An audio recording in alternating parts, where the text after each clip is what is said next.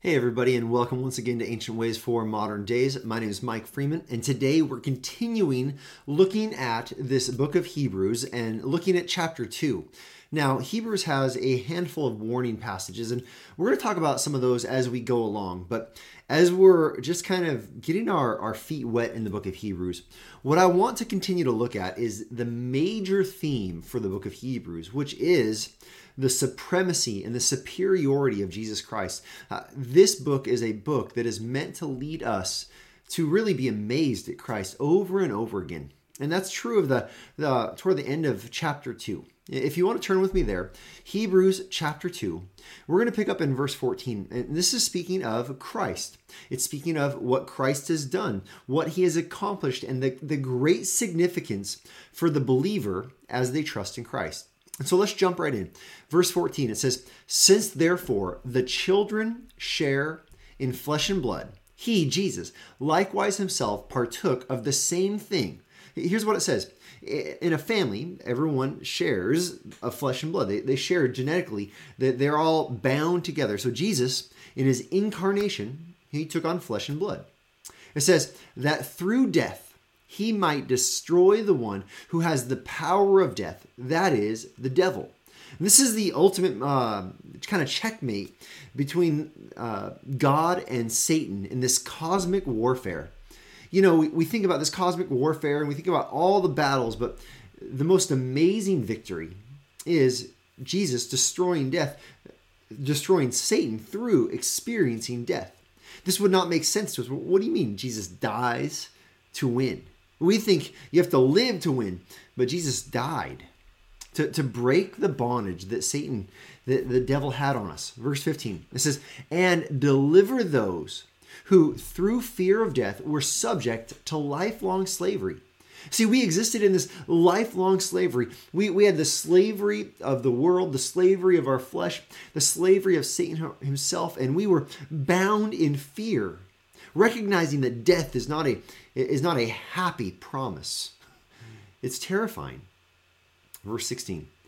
For surely it is not angels that he helps, but he helps the offspring of Abraham. Uh, Jesus became flesh and blood. He's not he's not doing this work to save angels, these celestial beings.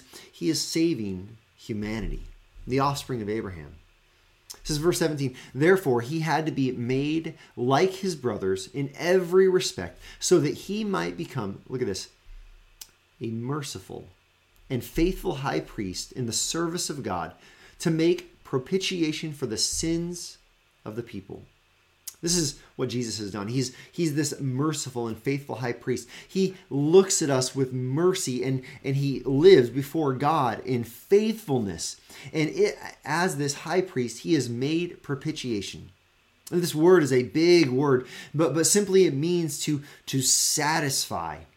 And so when Jesus makes propitiation, he satisfied the righteous anger of God against sinful humanity. We stood as those who we were targets of God's wrath because of the way we lived. And we we deserved all of that wrath and Jesus satisfied it through his sacrifice on the cross. Verse 18 For because he himself has suffered when tempted, he is able to help those who are being tempted. Now this is this is what leaves us just amazed at Christ. He is the merciful and faithful high priest. He is the one who has made propitiation for our sins. He has satisfied the wrath of God against all of our sins. And then he helps us as we're tempted. When you face temptation, when you have lustful desires leading your eye to wander, when you have uh, anger rising up in you and pride welling up, swelling up inside of you, when you have those moments when you are tempted to act as in the old life instead of act as a as one who is in Christ, look, you have help. And your helper is the one who is satisfied God's wrath. Your helper is the one who is merciful and faithful. Your help is the one who understands the difficulty of life because he himself suffered. This is Christ. This is the Christ that we're amazed at. This is the Christ that we adore. This is the Christ that we are in awe because of who he is and what he's done. And so what does this mean for as our ancient way for our modern day? Well, very simply it means that we first of all we're amazed at Christ once again. Look at what he's done. But as we're amazed at what Christ has done, look also what Christ is doing right now.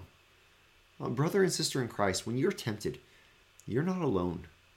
When you're struggling, when you're discouraged, when you're overwhelmed, when you failed again, when, when you are at the end of your rope, Christ is right there with you.